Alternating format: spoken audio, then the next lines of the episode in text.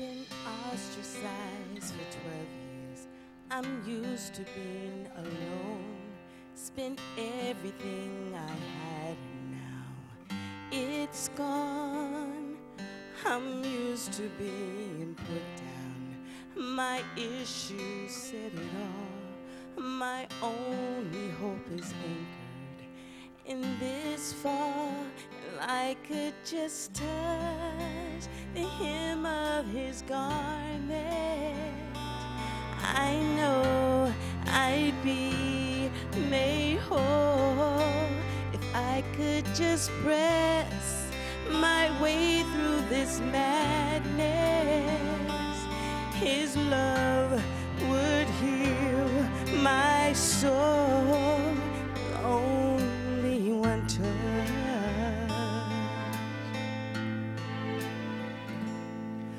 So many people call him. How could he ever know? And that just a touch from him would stop the flow. If he knew, would he rebuke me or shame me to the crowd? I'm desperate, cause it's never or is now. If I could just touch hem of his garment,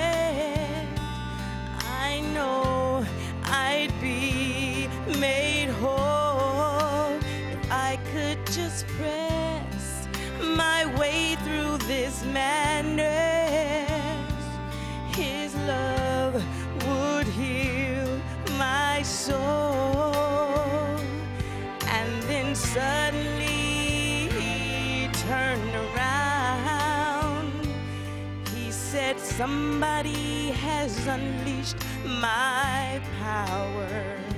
Well, frightened and embarrassed, I bow.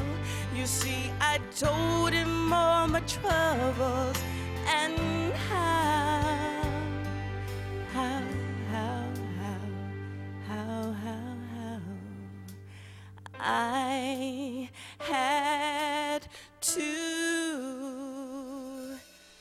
touch the hem of his garment, and I know I've been made whole, and how I had pressed my way through this madness, and his love has healed my soul.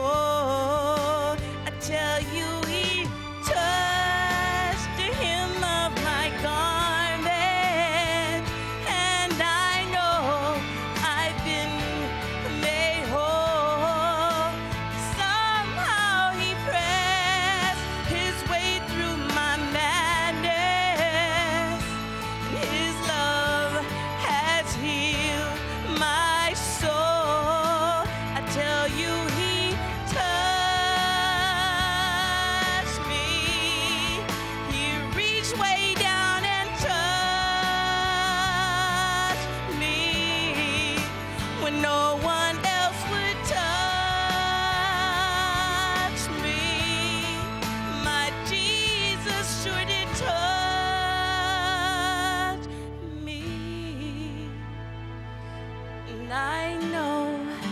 I've been made whole.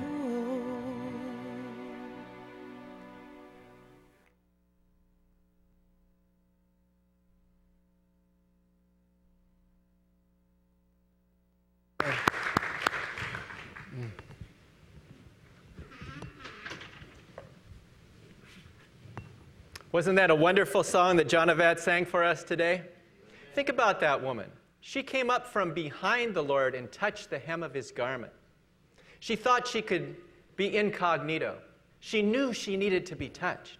But she came to the Lord, and then the Lord turned around and revealed himself to her. And he saved her soul. He didn't just touch her body, but he saved her life. He gave her eternal life, and what a blessing it is. Shall we just open in a word of prayer? Father, we just pray that you will be under control today by the Holy Spirit, that you will send forth your word, Lord. Please hide me behind the cross. Thank you for what you've laid on my heart, Lord, and just pray that you will touch our lives, that you will touch our souls, Help us to go out different than we came in, and help us to rejoice in all that you have done for us. And so we commit this message to you and thank you in Jesus' name. Amen. Amen. You know, I was thinking this week the best place for any Christian to be is in the center of God's will. He doesn't want us to veer off to the left. He doesn't want us to veer off to the right. He wants us to be in the center of His will. And that's the blessing, because in the center of God's will, there's peace, tremendous peace. There's tremendous hope in the center of God's will. There's tremendous joy in the center of God's will. There's tremendous victory in the center of God's will. And we all know that we go through things in life that sometimes seem hard to understand, hard to experience, hard to go through. But as we go through them, the Lord is right there with us. He's right beside us. He never, he promised to never leave us nor forsake us. And it's such a blessing that he has his will in mind for each and every one of us. The title of our message today is Dwell in His Will. Dwell in His Will. There was a man named George W. Truett that said, To know God's will is the greatest knowledge, but to do God's will is the greatest achievement. And that's what we really want to do. We want to know God's will and we want to do it. That's what's very, very important in life. Paul, writing to the Colossians in chapter 4 and verse 12, says, Epaphras, who is one of you, a bondservant of Christ, greets you, always laboring fervent for you in prayers that you may stand perfect and complete, or fully assured in all the will of God. That was the goal that Paul had for every believer that we might stand fully assured in all the will of God. And you know, when you're in the will of God, there's not a better feeling to have. You can't have any more peace than when you're in God's will because you know that what He's allowing in your life, what you're going through, is His will for you, even though you may not have chosen that path for yourself. You know, left to ourselves, we would not choose it, but God knows when we need certain things and what He's doing in our life because the ultimate goal is to make us conform to the image of Christ. So he's got to do a lot of work on you, and he's got to do a lot of work on me. And that's where his will comes in. And so the three keys today that we're going to look at, and they all start with a letter D, are first of all, desire to do God's will. Secondly, determine God's will. And third, do God's will. You know, if you can imagine a door, a locked door, and you have a key. That's exactly how these points go. The desire to do God's will is the key. That's a very key thing. To determine God's will is to put that key in the door and unlock it. And then to do God's will is to open the door and go in. And that's what God wants us to do. He doesn't want His will to be mysterious to us or something that's hard to understand or I'm going to make it real hard for Mike to figure it out or so, anything like that. He loves us a lot. But he wants us to seek his will, to desire his will, and to do it in our lives. Well, the first thing we're going to look at is to desire the will of God. You know, it never ceases to amaze me how few Christians really, when it comes down to it, desire to do God's will. And I thought of that. Why is it, Lord, that so many of us as believers at times in our lives, why we don't desire your will? And I thought, well, one of the reasons is we're fearful. We're fearful that God may ask us to do something that's not comfortable, not something that we choose and want to do. So we're fearing God's will. We fear it. But it doesn't make sense to fear it because God loves us and He has a plan for our lives. That's why it says in 1 John 4:18, there is no fear in love, but perfect love casts out fear, because fear involves torment, but he who fears has not been made perfect in love. Another reason why we sometimes have a hard time desiring God's will is because we want our will. And our will gets in the way of God's will every time. And if you have to choose and put it on a balance, my will, God's will, God's will is the best. It is. Because He has the knowledge, He has the understanding, He has the wisdom of what He's doing. And as we had in a message a while back, God doesn't make mistakes. He never fails, He'll always come through. God's will.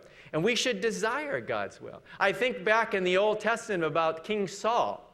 Now, God had given him an assignment. Saul, your mission, should you decide to accept it, is to go and kill every Amalekite, every man, every woman, and every child. These people are wicked and evil, and the judgment of God was coming down upon them. Kill their king, their animals, their everything. Wipe them out. So Saul thinks to himself, okay, I'm going to do God's will. So he goes out, and what does he do? He kills those he wanted to kill, but he leaves alive the king, Agag, and he left alive all these oxen and sheep. So when Samuel came, comes, he says, What is this bleating of the sheep and the lowing of the oxen? What am I hearing here? What is this coming from? Oh, you know the people. You know the people. They wanted to keep alive some of this so that we can sacrifice it to the Lord. No, he made excuses.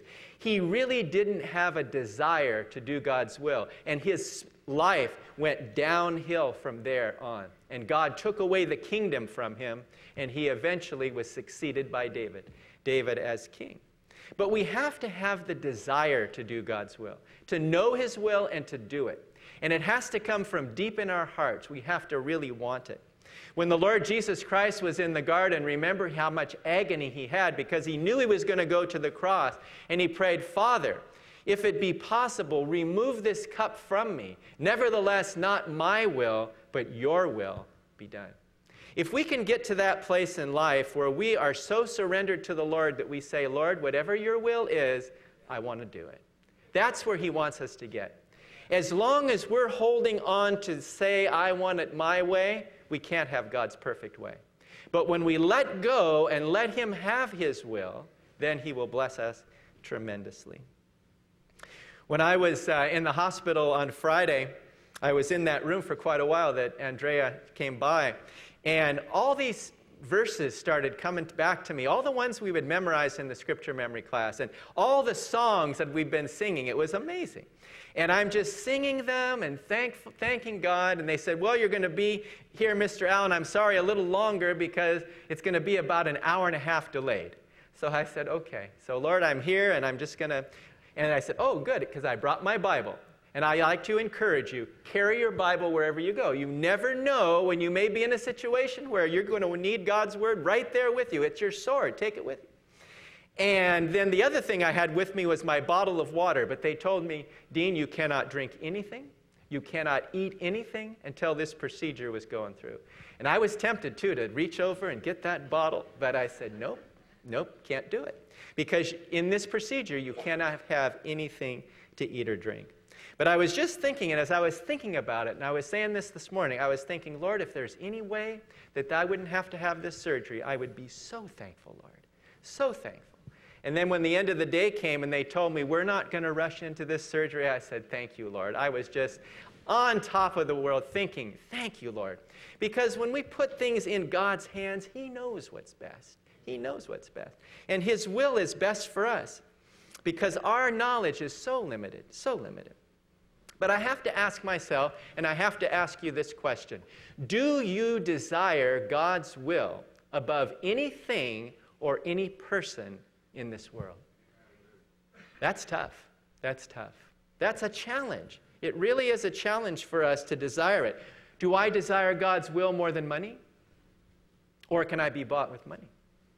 Do I desire more than gold or rubies or any possessions in this world? Do I desire God's will more than any person in my life? That's what God wants us to get to that point in our life. That's why when the Lord Jesus spoke to Peter there on the shores of Galilee after he rose from the dead, he said this to Peter Simon Peter, do you love me more than these?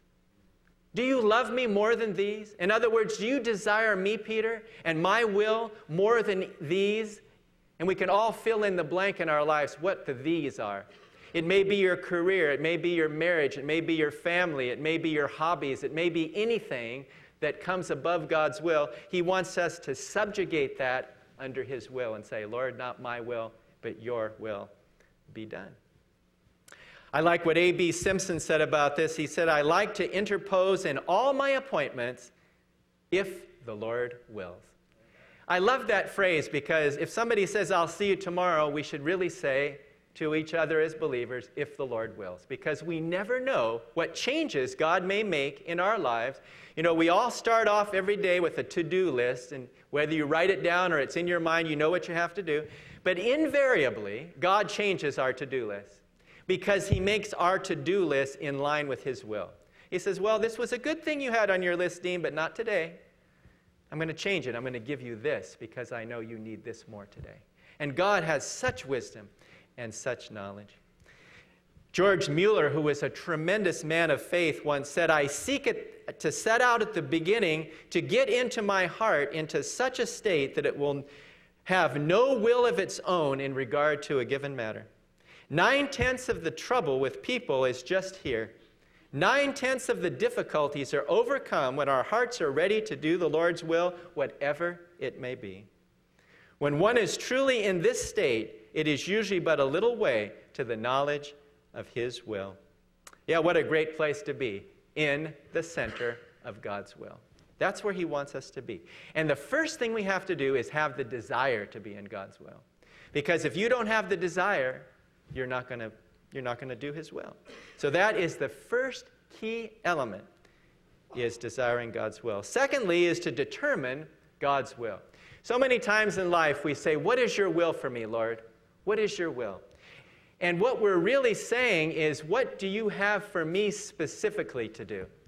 Because when you think about it, God has revealed in his word the vast majority of his will already. He's given it to us already. If you read the Bible and you obey it, you're doing the will of God. Now, there's always a little things here or there that come up on a specific basis that we need to know. We want to know. Just like it says, inquiring minds want to know. Well, we want to know what is God's will. In John 6:38, the Lord Jesus tells us that it's God's will for every single person to be saved. That's God's will because if you're not saved, you can't do God's will. It's impossible.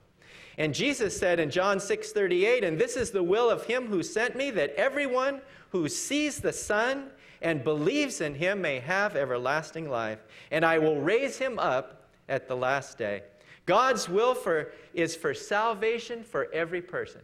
It says in another scripture that, it is, that God desires all men everywhere to be saved. So if you come and you come to Jesus and you're saved, you are in the will of God. That is the key.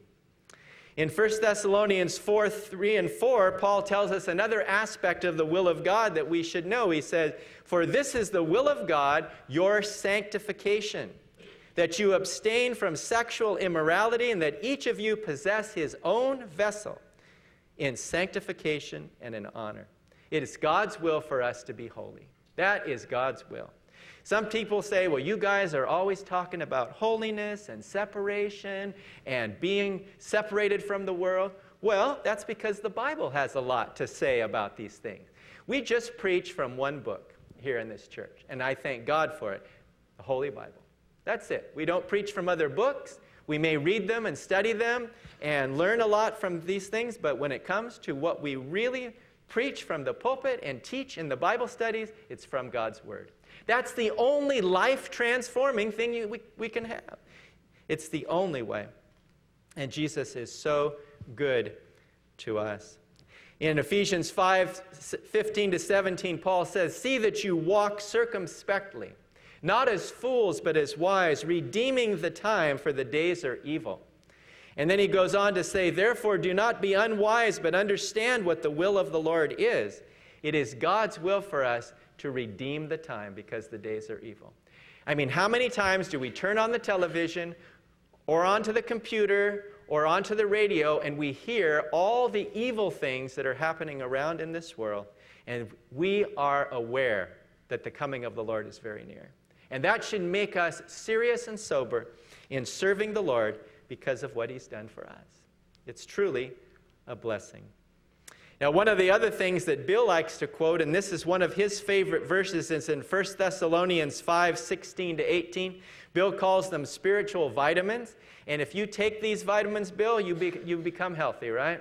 Praise God for it. 1 Thessalonians 5 16 to 18 says, Rejoice always, pray without ceasing, in everything give thanks for this is God's will for you in Christ Jesus. Isn't that neat to know that one thing that you can know for sure is God's will is to be thankful? That's God's will. To be prayerful, that's God's will. To be joyful, that's God's will. So that means I can't go around sad. It means I can't go around trying to figure it out myself. I need to pray, and it needs to be thankful. We need to be thankful for what God has done for us. A dear brother, Turhan, sent me an email this week on an acronym because he knows I love these acronyms. Well, he sent me a great one. It's ASAP. Always say a prayer. I thought, wow, that brother, he's a dear brother.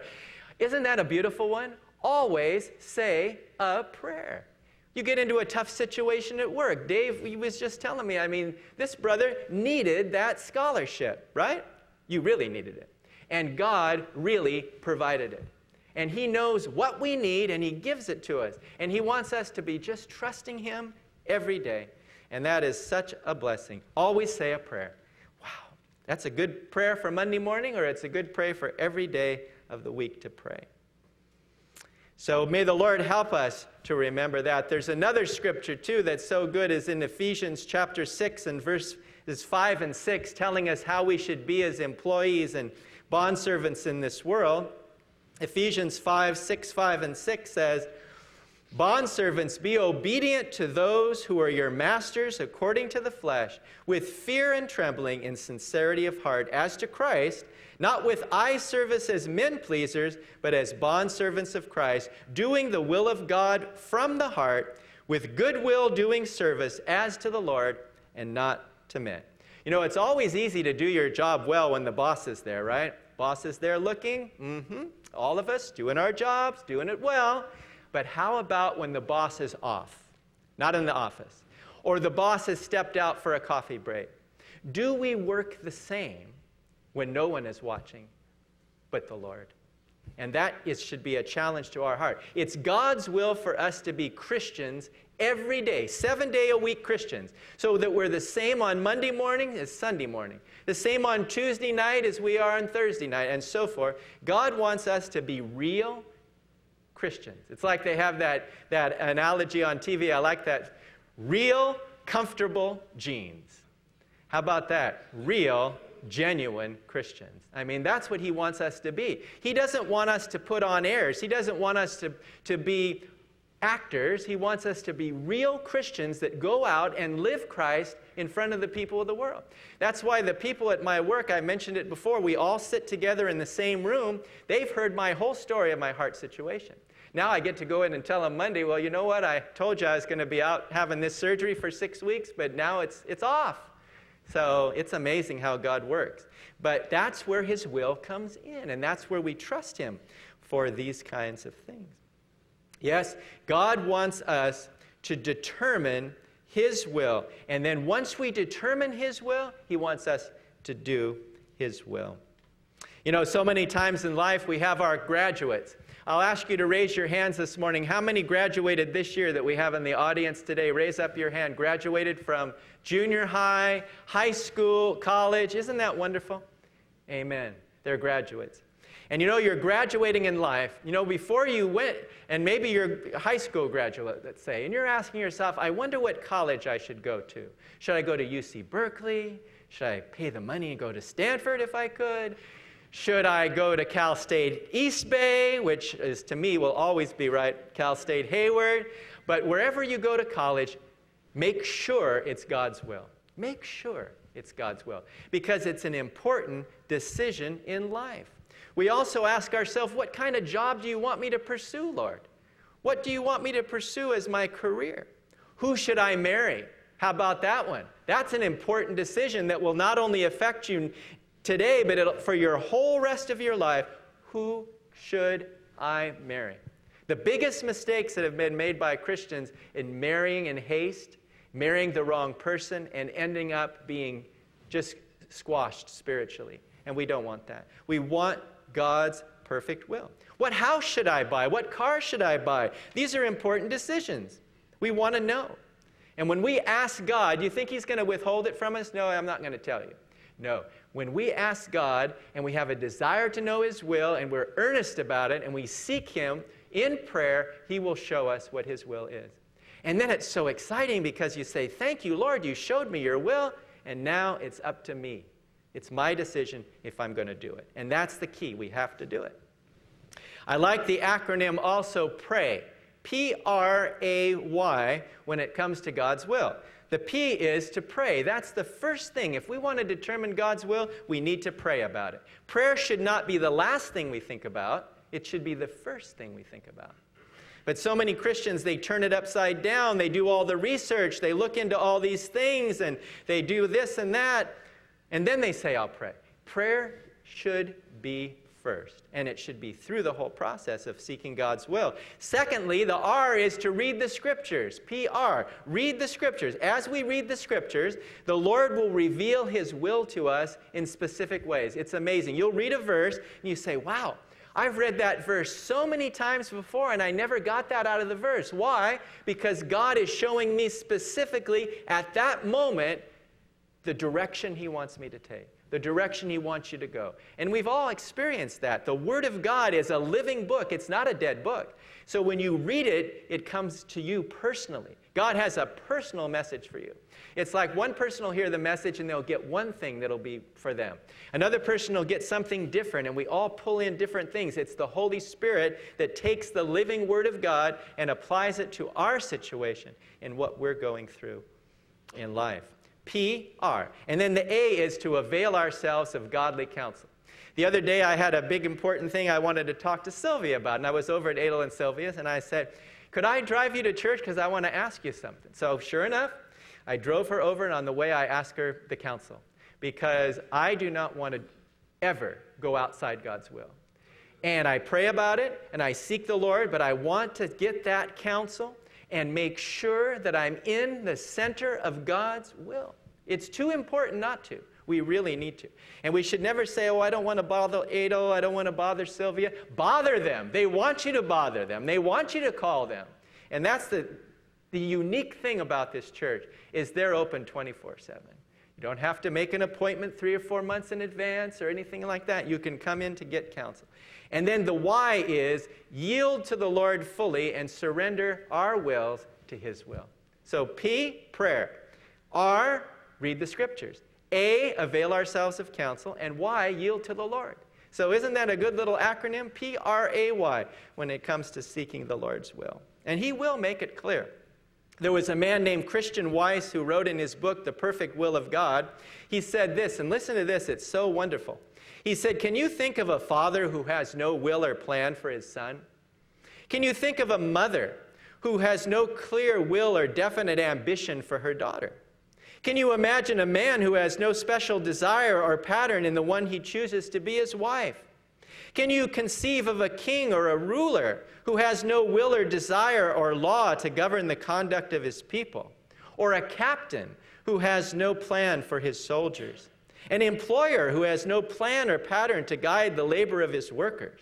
And then he says this If so, then you may also think that God does not have a plan for your life for every one of these symbols in the Bible is used to represent the relationship of the Christian to God the Father. Isn't that wonderful?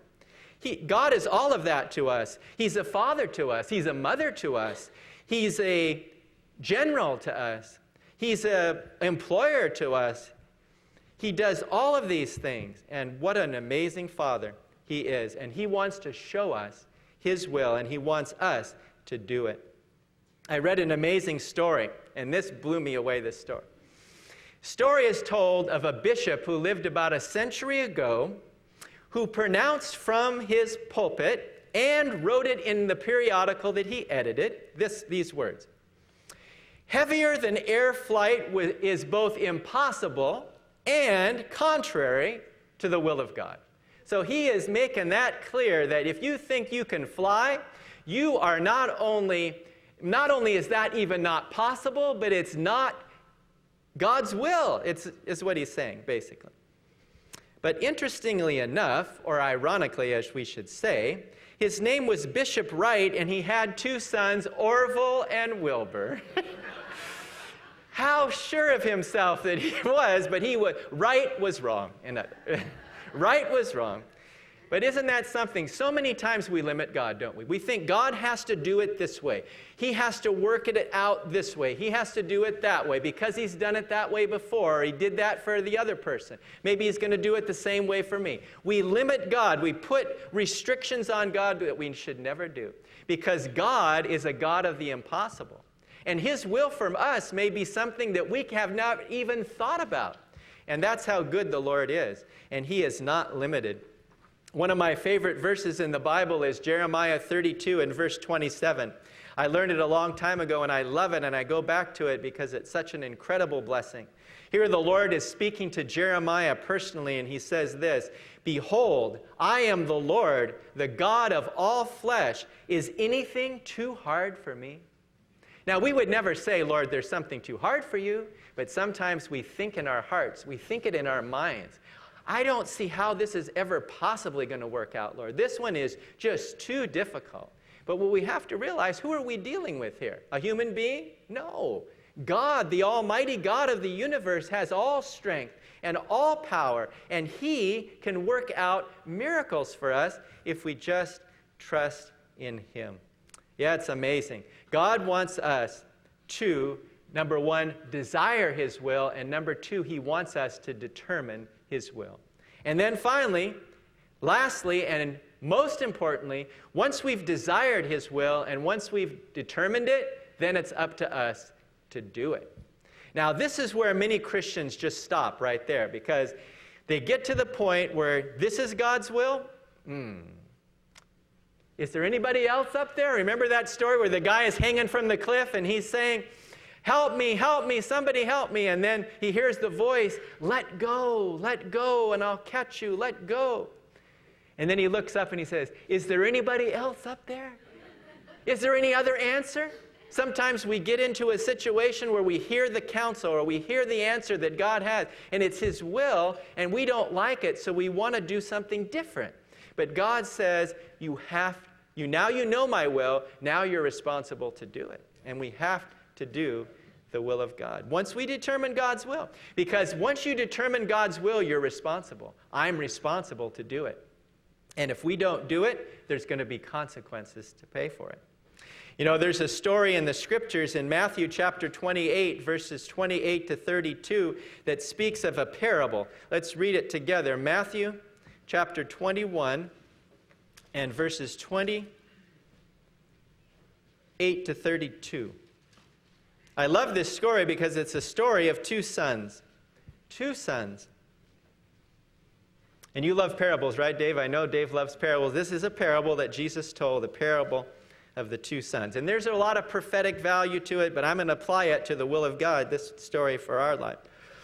It says in Matthew 21 28, But what do you think? A man had two sons, and he came to the first and said, Son, go work today in my vineyard. He answered and said, I will not. But afterwards he regretted it and went. Then he came to the second and likewise said likewise, and he answered and said, Sir, I go. But he did not go. Which of the two did the will of his father? Then Jesus said then they said to him, The first. Jesus said to them, Assuredly I say to you that tax gatherers and harlots enter the kingdom of God before you. For John came to you in the way of righteousness, and you did not believe him. But tax gatherers and harlots believed in him, and when you saw it, you did not afterwards believe in him. Two sons. Now here the father goes out and he talks to the first son. He said, Son, go work today in my vineyard, in my field. And that son, let's say he's the young, younger son, he says, I'm not going to go. No way. It's too hot out there. That's hard work. We, that's what we have servants around here for. Why are you asking me, Dad, to do all this, this thing? I'm not going to go. But it says afterward, he came to his senses, he repented, and he went and, and did what his father asked. Then the father comes to the second son, and we'll say he's the older son. He comes to him and he says, Son, Go out and work in my vineyard today. Oh, sure, Dad, no problem, no problem. Sure, I'm there, I'm there. Yeah, take care of it, no problem. And then he goes out, joins up with his friends, has a big party. Does he do it? No, he does not do it. Two sons, two different results. And sometimes in life, when it comes to God's will, we're like the first son. No, no, no, I don't want to do it, Lord, I don't want to do it. But praise God, we come to our senses and we say, Lord, I don't want to do it, but I'm going to do it because it's your will. Give me the grace, Lord. Help me to do it. And then sometimes we're like that second son. Oh, yeah, I want God's will. No problem. Yeah, tell me. Just, yep. And then we don't do it. But I thought, wouldn't it be neat if he had a third son? And, I, and here's the third son, and we'll call him the middle son.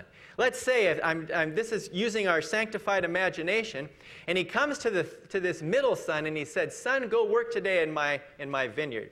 He says, Dad, I'll do it. Consider it done. He goes out, works all day in the field until the work is completely done, and then cleans up everything and helps the servants. We say, Wow, that's the third son. That's the kind of son God wants us to be. Not just to say, I'll do it, but not do it. Not just to, to um, say, I don't want to do it, and then to do it, but to have that kind of attitude where once we know what God's will is, we say, I'm going to do it. I'm going to be on it. I'm going to do it. I like it when we have people where you can give them an assignment and you know you don't have to check up on them. You don't even have to ask. You know that when you ask them to do it, it's going to be done, it's going to be done right. That's the kind of people God wants us to be. If we do God's will, we have to do it to the best of our ability and give our all and be a blessing for the Lord. That's what it means to do God's will. And as Mike likes to say, obedience to the will of God is that's where the rubber meets the road. That really tests us as Christians because a lot of us are good talkers. We can talk a great game, we, we can talk it. But when it comes down to doing it, that's what God is concerned about. Am I going to really do God's will? That's the key to it. That's the key. Someone put it this way God's will, nothing more, nothing less, nothing else. And I really like that because when it comes right down to it, we can't achieve God's will by putting ourself into it or say, well, I'm going to change it a little bit, Lord. I'm just going to tweak it a little bit. No. God's will is straightforward, right down the middle, nothing more. Nothing more, nothing less, and nothing else. And I think in the scriptures of, the, of a great example of this was Abraham.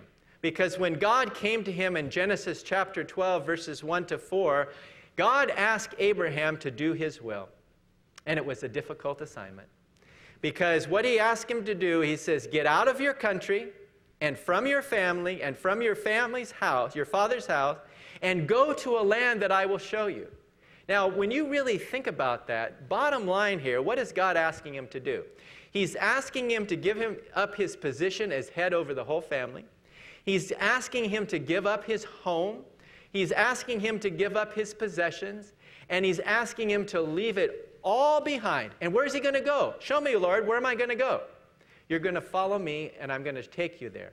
But where, Lord? I'll tell you later. Now, that is doing God's will because God reveals His will to us little by little, and He unfolds it like a scroll sometimes. Sometimes we want to know all the way into the future. How's it all going to turn out? How am I going to be in a year, in five years, in 10 years? God says, just today, obey me. Obey me today. Do my will today and leave the future in my hand. And when Abraham did that, he was so incredibly blessed, and he's called the father of faith and of all true believers in the Lord. And just like Abraham, we have to choose to do God's will. And if we choose not to, there's consequences. Throughout the scriptures, you can see it. You can see when a person chooses to do God's will, there is good consequences. Your life is blessed, you're encouraged, you're built up, God provides for you. But if you choose your will instead of God's will, there's consequences to pay. And they may be consequences right now, but they may be consequences that can last for your whole life. Now, that is scary, but it's true. You can make the wrong choice, and by making the wrong choice and not doing God's will, you'll have to live with it maybe the rest of your life. Are we willing to risk that? We shouldn't be. We should say, Lord, don't let me make any decision that is not your perfect will. Let me desire to do your will. Let me determine what your will is, and then let me do it, Lord. Give me the courage, give me the strength. So may the Lord help us to desire His will above anything else and to determine His will by prayer, reading the Word, availing ourselves of godly counsel, and yielding ourselves to Him. Yes, choices and consequences. It's up to us. God will never force you. He'll never force you with your arm behind your back, say, You better do my will. He never did. In fact, He created us with what? A free will. Here's a perfect example Cain and Abel. Cain chose his own will by offering up a sacrifice of fruits and vegetables. Now, I love fruits and vegetables, but God had revealed to him that the will of God was to offer a blood sacrifice, to bring a lamb and to offer it up to the Lord. And so when he didn't do that, he got very upset. And what did he do? He went out and murdered his brother Abel. Abel, on the other hand, was the one who offered the right sacrifice. He did God's will, and even though it cost him his life in this world, his testimony for doing God's will and being obedient and being a man of faith still speaks in the book of Hebrews, chapter 11, with the hall of faith. He's there. Abel is there. One son chose his own way, and he ended up disobeying God. His life was a shipwreck and God banished him out as a vagabond and a wanderer in the earth. The other one did God's will, and even though he died for it, he committed his life to the Lord. He wasn't going to compromise. And we shouldn't, as Christians, compromise with the will of God and say, well, I did 99%. No, that's not enough. I did 99.9% of God's will. That's not enough. It has to be 100% because when we do that, God will indeed bless our life. And if you're here today and you don't know the Lord Jesus Christ as your Savior, you can't do God's will. It is not only hard, it is impossible. You first have to come to the cross and take your will and say, Lord, here I am, I'm a sinner. I have failed you, Lord. I have messed up. I have tried to run my own life, and it's ended in ruin. I come to you, Lord. Please forgive me. Come into my life, change my life, and Jesus will do that. And then He'll have a plan for your life. He'll have His will in your life that you can do. And as believers, we have to ask ourselves this question How important is God's will to my life? Do I just go through life making my own decisions and doing my own thing? No, we can't we need to be in the center of God's perfect will, to dwell in His will. Shall we just close in a word of prayer? Father, we thank you for your patience with us. Sometimes we just don't get it, Lord. We just think that we can go through life and make our decisions and, and do these things without seeking the, you in prayer, not praying about it, not reading the word, not seeking godly counsel, not yielding our lives, Lord. Please help us to be people of your will because when we're in your will, there's not a better place to be. And thank you, Lord, for the peace that you give us, the peace that passes all understanding. And so we commit ourselves to you today in Jesus' precious name.